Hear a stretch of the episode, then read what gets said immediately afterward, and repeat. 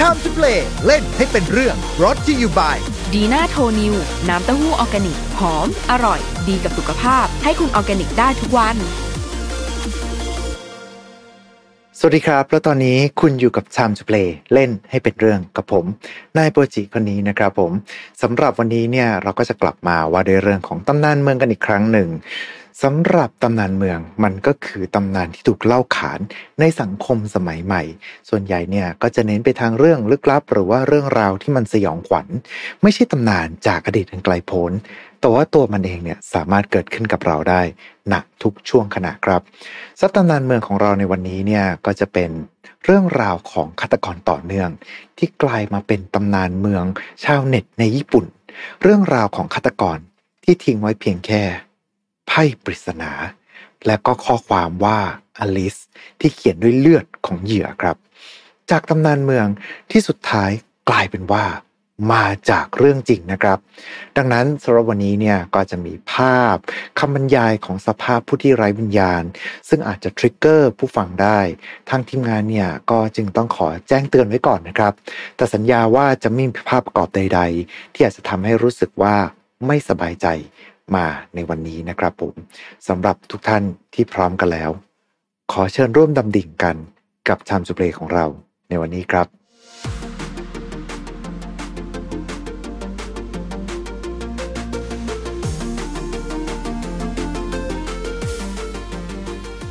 อย่างที่บอกไปนะครับว่าสำหรับวันนี้เนี่ยก็จะเป็นตำนานเมือง เรื่องราวสยองขวัญของคดีฆาตกรรมที่แปลกประหลาด เกิดขึ้นในช่วงปี 1999 ไปจนถึงคศ 2005 นะครับ เหยื่อ 5 รายที่ไม่มีความเกี่ยวเนื่องกันเลยแม้แต่น้อย แต่กลับมีสิ่งที่เชื่อมโยงกันไว้ นั่นก็คือไพ่ครับ เป็นเหมือนกับไพ่ที่เราเล่นกันตามงานสังสรรค์ต่างๆนะครับ เป็นไพ่แบบที่มีแจ็คแมมคิงแล้วก็เอสแล้วก็หมายเลขหนึ่งอ่าหมายเลขสองถึงสิบนั่นแหละครับ โดยไพ่ที่อยู่ในคดีนี้เนี่ยจะถูกวางไว้ที่ร่างของศพ พร้อมกับข้อความที่เขียนด้วยเลือดของเหยื่อว่าอลิสจนสร้างข้อสงสัยให้กับตำรวจ แต่ก่อนที่เราจะไปพูดถึง คดีฆาตกรรมนี้นะครับ เราไปทำความรู้จักกับเหยื่อแต่ละรายกันก่อนดีกว่าครับสำหรับเหยื่อรายแรกเนี่ยมีชื่อว่าซาสกิเมกุมิ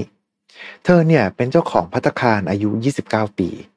ชีวิตส่วนตัวของเธอเนี่ยเรียกได้ว่าเป็นคนชอบที่จะเข้าสังคมมักจะไปงานปาร์ตี้เสมอ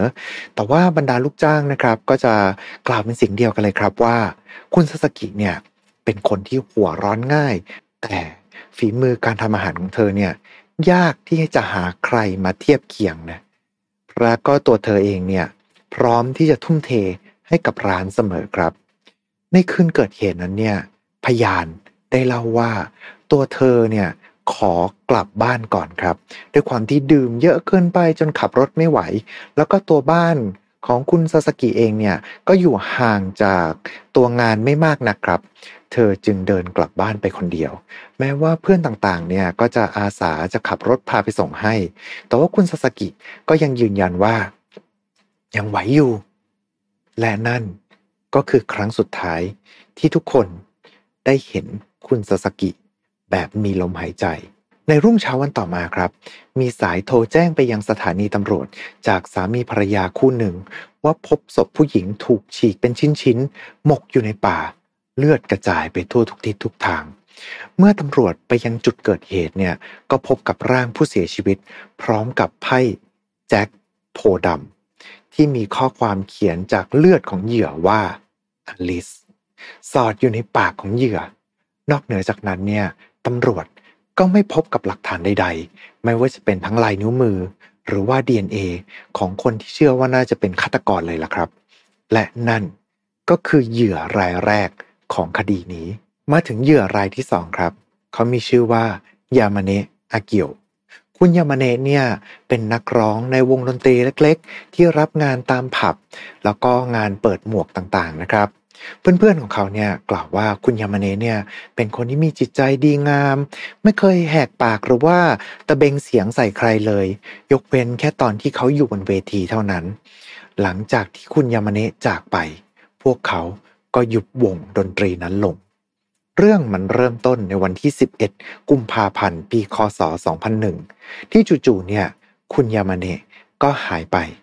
จากอพาร์ตเมนต์ของเขา โดยคนสุดท้ายครับที่เห็นเขาเนี่ยก็คือเพื่อนร่วมวงที่มาซ้อมวงด้วยกันในช่วงเช้า แต่พอตกดึกครับ แฟนของเขาเนี่ยก็มาเซอร์ไพรส์นะครับมาหา แต่ว่าในห้องเนี่ยกลับว่างเปล่า หลังจากนั้นเนี่ย 24 ชั่วโมง ถึงได้มีการแจ้งคนหายกับตำรวจ เพราะตรวจสอบจากกล้องวงจรปิด ก็พบกับชายปริศนาในเสื้อฮูดที่กำลังลากถุงขยะขนาดใหญ่ แล้วก็หนักมากๆ ออกมาจากประตูหลังของอพาร์ตเมนต์ โดยตำรวจนะครับ สันนิษฐานว่าชายคนนี้แหละ น่าจะเป็นคนร้ายที่ลักพาตัวคุณยามาเนะไปแต่ก็ไม่มีใครครับที่สามารถระบุตัวตนของชายปริศนาคนนี้ได้เลย เวลาผ่านไปหนึ่งอาทิตย์ครับ ที่ร้านโยชิดะบาร์ที่วงของยามาเนะเนี่ยมักจะไปเล่นกันอยู่บ่อยๆ อยู่ดีๆครับ วันหนึ่ง เจ้าของร้านเปิดประตูเข้ามา และพบกับศพของคุณยามาเนะเนี่ยนอนอยู่บนโต๊ะ ในสภาพที่น่าสยดสยองมาก ศีรษะมีรอยกระสุน และตรงบริเวณลำคอครับ ถูกคว้านออกไป และนั่นคือตำแหน่งของกล่องเสียง มาถึงตรงนี้อาจจะสงสัยว่า แล้วกล่องเสียงอยู่ตรงไหน พบว่ากล่องเสียงของคุณยามาเนะเนี่ยอยู่ที่มือของเขาครับ พร้อมกันนั้นเนี่ยไม่ได้มีแค่กล่องเสียงเท่านั้น แต่กลับมีไพ่คิงดอกจิกที่มีข้อความว่าอลิสเขียนไว้ด้วยเช่นเดียวกัน เหตุการณ์นี้ครับ สร้างความมึนงงให้กับตำรวจว่า หรือว่านี่มันจะเป็นคดี copycat คดีฆาตกรรมเรียนแบบ หรือว่าจะเป็นคดีฆาตกรรมต่อเนื่องกันแน่ เหยื่อรายที่ 3 ครับ คุณคาอิซากุระคาอิครับ เป็นเด็กสาววัยแรกรุ่นที่อนาคตสดใส เป็นคนร่าเริง เป็นที่รักของครอบครัว แล้วก็เพื่อนร่วมชั้น มีความฝันที่อยากจะเป็นดีไซเนอร์ แต่แล้วอนาคตของเธอก็ดับลง เพียงหนึ่งสัปดาห์หลังจากที่เธอเนี่ยเรียนจบชั้นมัธยมปลาย เธอ หายไปจากบ้านของเธอ ครอบครัวครับพยายามที่จะตามหาลูกสาวอย่างไม่ลดละ หลังจากนั้นสองวัน ข่าวการหายตัวไปของคาอิก็กลายมาเป็นข่าวที่แพร่สะพัดไปทั่วเมือง และแล้วฝันร้ายที่สุดของคนในครอบครัวก็กลายเป็นเรื่องจริง เมื่อมีคนพบกับร่างของคาอิที่ถูกฝังเอาไว้ โดยสภาพศพนั้นเนี่ยน่าสยดสยองเกินคำบรรยายครับ เธอถูกทำร้ายร่างกาย ทั้งเผา กรีด และที่แปลกประหลาดที่สุดนั่นก็คือ เย็บมงกุฎติดกับหนังหัวของเธอ การที่นำร่างของเธอมาฝังในหลุมเนี่ยดูเหมือนจะไม่ใช่การพยายามที่จะอำพรางคดีนะครับ เพราะว่าหลุมศพเนี้ยกลับมีไพ่ควีนดอกจิก พันเทปเอาไว้ ตั้งเด่นเป็นตงานประหนึ่งเหมือนกับต้องการจะส่งสารอะไรบางอย่าง และไพ่นั้น เช่นเดิมครับ มีข้อความเขียนว่าอลิสเอาไว้ด้วยเช่นเดียวกัน และใกล้ๆกับจุดที่พบกับร่างไร้วิญญาณของคาอิก็มีกระดาษโน้ตที่มีข้อความเขียนไว้ด้วยลายมือที่ดูยุ่งเหยิง บางประโยคไม่สามารถอ่านจับใจความใด ๆ ได้เลย แต่ที่อ่านได้เนี่ยก็จะมีทั้ง เธอจะเป็นผู้ปกครองตลอดไป โชคดีที่ตายก่อน หรือกระทั่งว่า ความตายคือสิ่งที่บิดเบี้ยววิปริต โดยตำรวจครับพยายามที่จะสืบหาเจ้าของลายมือคนนี้ แต่ไม่สามารถที่จะพบผู้ต้องสงสัยที่มีลายมือตรงกันได้เลยนะครับ กลายเป็นอีกหนึ่งคดีที่ฆาตกรอลิสออกล่าเหยื่ออีกครั้งหนึ่ง และคดีสุดท้าย เหยื่อรายที่สี่แล้วก็รายที่ห้าชื่อของทั้งคู่เนี่ย ถูกใช้ว่าฮินะและฮายาโตะโดยทั้งสองคนนี้เป็นพี่น้องกันฮินะครับ เป็นพี่สาวที่มีความเป็นตัวของตัวเองสูงมาก มีความแก่นแก้ว ผิดกับน้องชายฮายาโตะที่มักจะเงียบขรึมแต่ว่า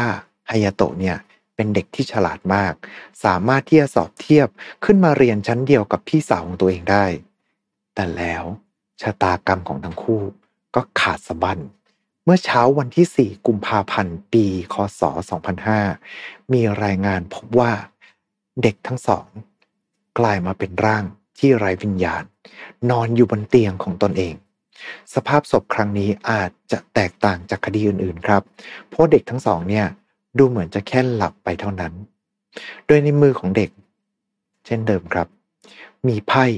ที่ถูกฉีกออกมาเป็นสองซีก เมื่อนำมาต่อกันเนี่ย จะเป็นไพ่เอสโพแดง ที่มีข้อความว่าอลิสและใกล้ๆกันนั้นเนี่ยก็มีรอยเท้าปริศนาที่ย่ำลงบนพรม ซึ่งเป็นหลักฐานเดียวที่ตำรวจพบ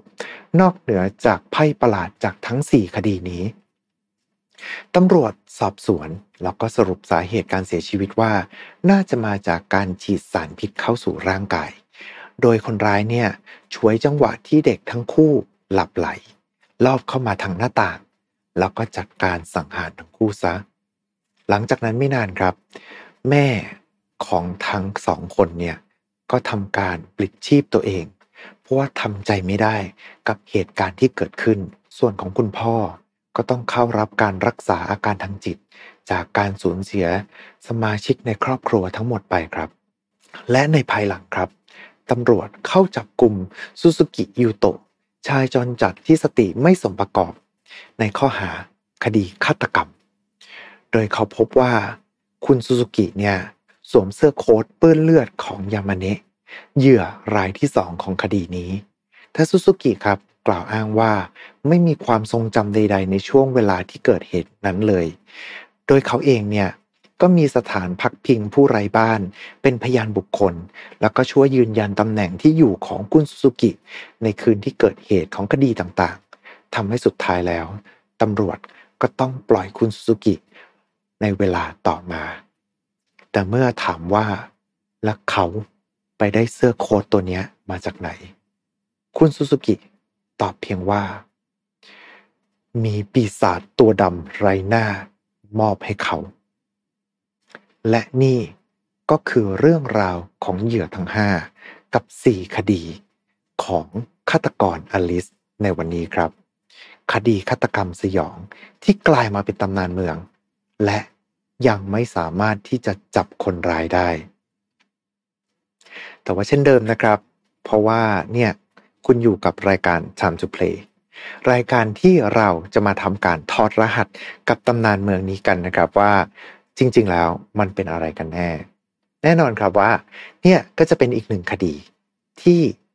ไม่เคยเกิดขึ้นจริงนะครับ ไม่มีบันทึกของตำรวจหรือว่าข่าวจากสำนักข่าวใดเลย ที่รายงานคดีฆาตกรรมต่อเนื่องที่ใช้ไพ่เป็นสัญลักษณ์ ทั้งหมดเนี่ยเป็นเพียงแค่เรื่องเล่าชาวเน็ตเท่านั้นแหละครับ และสุดท้ายเนี่ยก็มีการแพร่กระจายไป อันนี้ไม่แน่ใจว่าเป็น originหรือว่าเป็น ต้นกำเนิดของเรื่องนี้ หรือมันอาจจะเป็นการที่เขาหยิบยกคดีต่าง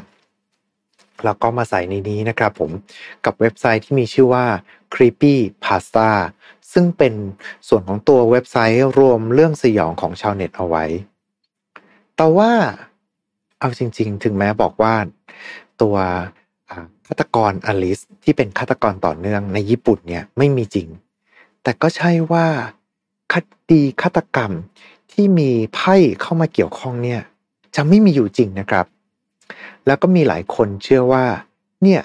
น่าจะเป็นต้นกำเนิดของเรื่องเล่านี้ด้วยซ้ำและคดีนี้ไม่ได้เกิดในญี่ปุ่นครับ แต่มันเกิดขึ้นที่สเปนกับเรื่องราวของฆาตกรที่มีชื่อว่าอัลเฟรโดกาแลนอันนี้ถ้าเกิดว่าอ่านผิดขออภัยนะครับ โดยคุณอัลเฟรโดเนี่ยเขาเป็นทหารผ่านศึกชาวสเปน ในตอนที่เขายังเด็กเนี่ยเรียกได้ว่าเขาเป็นนักเรียนที่เรียนดีครับ เพื่อนๆไว้ใจแล้วก็เลือกให้เขาเนี่ยเป็นประธานนักเรียน ถึงแม้ว่าตัวเขาเองเนี่ยจะขึ้นชื่อเรื่อง เก็บตัวไม่ค่อยสูงสิงกับใครก็ตาม พอเข้าวัยทำงานครับ เขาก็รับสมัครไปรับใช้ชาติ เป็นทหารนะครับ แล้วก็ถูกส่งไปประจำยังคาบสมุทรบอลข่าน ในภารกิจด้านมนุษยธรรมที่บอสเนีย แต่ที่นั่นครับ เขาเองเนี่ยก็ได้ไต่เต้าจนกระทั่งได้ยศสิบโท ก่อนที่จะถูกส่งกลับมายังสเปน เพื่อทำภารกิจควบคุมมลพิษ จากเหตุการณ์ที่เรือบรรทุกน้ำมันเพรสติชล่ม จนเกิดความเสียหายด้านสิ่งแวดล้อมในปีคศ 2002 ครับ มาตรงนี้อาจจะคิดนะว่า คนที่เริ่มต้นมาก็เป็นเด็กนักเรียนดีมาตลอด แล้วก็ได้รับภารกิจในการช่วยเหลือเพื่อนมนุษย์ทำไมเขาถึงกลับมาเป็นฆาตกรได้ เรื่องมันเริ่มหลังจากนั้นนะครับ หลังจากที่คุณอัลเฟรโดเนี่ยได้กลับมายังสเปน เขาเองก็ถูกจับข้อหาขโมยรถ หลังจากที่ขึ้นศาลแล้ว เขาถูกวินิจฉัยว่า เขามีอาการทางประสาท แล้วก็มีอาการวิตกกังวลอยู่ตลอดเวลา จนสุดท้ายเนี่ยก็โดนขับออกจากราชการ และเส้นทางชีวิตหลังจากนั้นเนี่ยเขาก็ได้ไปสมัครเป็นเจ้าหน้าที่รักษาความปลอดภัยของท่าอากาศยานมาดริดบาราคัส ในปี 2003 ครับอัลเฟรโดเริ่มทำการสังหารเป็นครั้งแรก โดยเหยื่อรายแรกเนี่ยเป็นชาย วัย 18 ปี ที่ไม่รู้อิโนอิเนใด ๆ ขณะที่เขาเนี่ยกำลังยืนรอรถเมย์อยู่ และที่ข้างๆศพนั้นเนี่ยก็มีไพ่เอสดอกจิกตกอยู่ครับ หลังจากนั้นเขาก็เริ่มก่อคดีฆาตกรรมอย่างเลือดเย็น แล้วก็จะทิ้งไพ่ไว้ข้างศพเสมอทำให้สื่อเนี่ยเริ่มตั้งฉายาให้กับอัลเฟรโดว่า เป็นฆาตกรสำรับไพ่ โดยการเลือกเหยื่อของอัลเฟรโดเนี่ยจะไม่มีรูปแบบใด ๆ จะเป็นใครก็ได้ ที่บังเอิญโชคร้ายมาเจอเขาเท่านั้นอัลเฟรโดครับทำการสังหารอย่างอุกอาจ และก่อคดีไปถึง 6 รายในช่วงต้นปี 2003 ทั้งสังหารด้วยการเจ่อยิงต่อหน้าเด็กวัยสองปี หรือว่าการสังหารคู่สามีภรรยา โดยเริ่มที่จะไล่ยิงทีละคน เพื่อให้อีกฝ่ายหนึ่งเนี่ย เห็นอีกฝ่ายสิ้นใจไปต่อหน้า มีเหยื่อสามรายครับ ที่รอดพ้นจากอัลเฟรโดมาได้ โดยหนึ่งในนั้นเนี่ยจะมีไพ่สองดอกจิก ตกอยู่ใกล้กับที่เกิดเหตุ และหลังจากการสังหารที่ไม่ประสบความสำเร็จ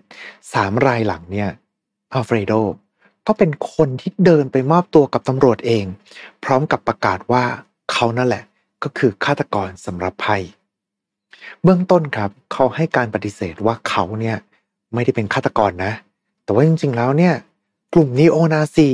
บังคับให้เขาเนี่ยมาเป็นแพะรับบาป โดยเอาชีวิตของน้องสาวเขาเนี่ยเป็นตัวประกันเอาไว้ แต่เหมือนว่าศาลแล้วก็ตำรวจเนี่ยจะไม่เชื่อเช่นนั้นครับ เพราะว่าหลักฐานที่มันปรากฏอยู่ และปืนเถื่อนที่เขาซื้อมาขณะรับราชการเนี่ยมันมัดตัวว่าอัลเฟรโดเองเนี่ยแหละก็คือฆาตกร ภายหลังครับ เขาเริ่มให้การสารภาพ แล้วก็บอกเล่าถึงแรงจูงใจในการก่อคดีว่า มันก็แค่อยากจะรู้ครับ ว่าตอนที่ฆ่าคนอื่นเนี่ยมันรู้สึกยังไง และเขาก็ยังอธิบายต่อด้วยนะครับว่า แต่ถึงคุณอัลเฟรโดเนี่ยจะเป็นคนฆ่า แต่เขาเนี่ยก็ขอดีๆ พูดอย่างสุภาพนะ เพราะว่ามารยาทเนี่ยมันเป็นสมบัติ ของผู้เจริญแล้ว เรียกได้ว่า เป็นฆาตกรที่มีจิตใจที่วิปริตมากเลยนะครับ และอย่างที่บอกไปนะครับว่า มีความเชื่อกันว่าคดีของอัลเฟรโดเนี่ยแหละครับ ที่กลายมาเป็นต้นกำเนิดของตำนานเมืองนักฆ่าอลิส นักฆ่าสำหรับไพ่ที่มีรูปแบบคล้ายคลึงกัน จะต่างกันก็คือรายละเอียดในการสังหาร ที่พอมาเป็นตำนานเมืองแล้วเนี่ยมันก็เลยอาจจะดูน่าสะพึงกลัวมากขึ้น ตามภาษาเรื่องเล่าชาวเน็ตนั่นเองครับสำหรับเรื่องราวตำนานเมืองนี้เนี่ยก็มีการดัดแปลงมาเป็นเพลงผ่านโปรแกรมที่มีชื่อว่า Vocaloid ซึ่งเป็นโปรแกรมสังเคราะห์เสียงสำหรับคนที่ตาม pop culture กันอยู่แล้วนะครับ ก็น่าจะรู้จักกันนั่นก็คือตัวละครฮัสเนมิกุนี่ก็คือเป็นชื่อ ของหนึ่งในเสียงที่มาจากโปรแกรม Vocaloid เนี่ยแหละครับ โดยสำหรับเรื่องเหล่านี้เนี่ยกลายมาเป็นบทเพลงที่มีชื่อว่าซีรีส์ Alice Human Sacrifice โดยโปรดิวเซอร์ที่มีชื่อว่ายูกามิพีเรื่องเล่าของอลิสทั้ง 5 ที่พบกับจุดจบ